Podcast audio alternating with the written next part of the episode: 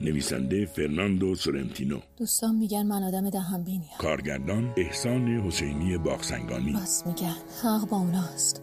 بر اینکه واسه حرفای احمقانشون دلیل پیدا کنن اتفاق مسخره ای که پنجشنبه پیش برام پیش اومد و برون میارن. قضیه این بود. من اون روز یه رمان ترسناک میخوندم. هوا هم هنوز روشن بود که یه دفعه توهم زدم. یه قاتل بی همه چیز تو آشپزخونه قایم شده تا وقتی منو دید چاقوشو محکم فرو کنه تو کمر تو جلوی در آشپزخونه نشستی. هر کی بخواد از اینجا رد بشه بره تو آشپزخونه. از جلوی چشمت رد میشه. بس کن. این یه تلقینه. یه تلقینه.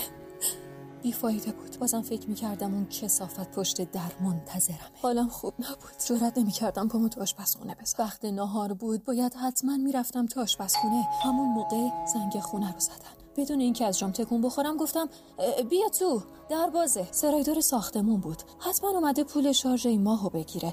ببین پام خواب رفته برو بی زحمت از آشپزخونه برا ما بیار. سرایدار نه نگفت و مستقیم رفت تو آشپزخونه. چند ثانیه نگذشت که یه چیزی محکم خورد رو زمین و پشت بندش هر چیز ظرف و وسیله رو اوپن داشتم ریخ زمین. سریع از تو تا خودم رسوندم تا آشپزخونه. لش نصف جان سرایدار افتاده بود رو زمین و یه چاقو به چه بزرگی تو کمرش. آخیش خیالم راحت شد. کسی اینجا نیست بخواد منو بکشه.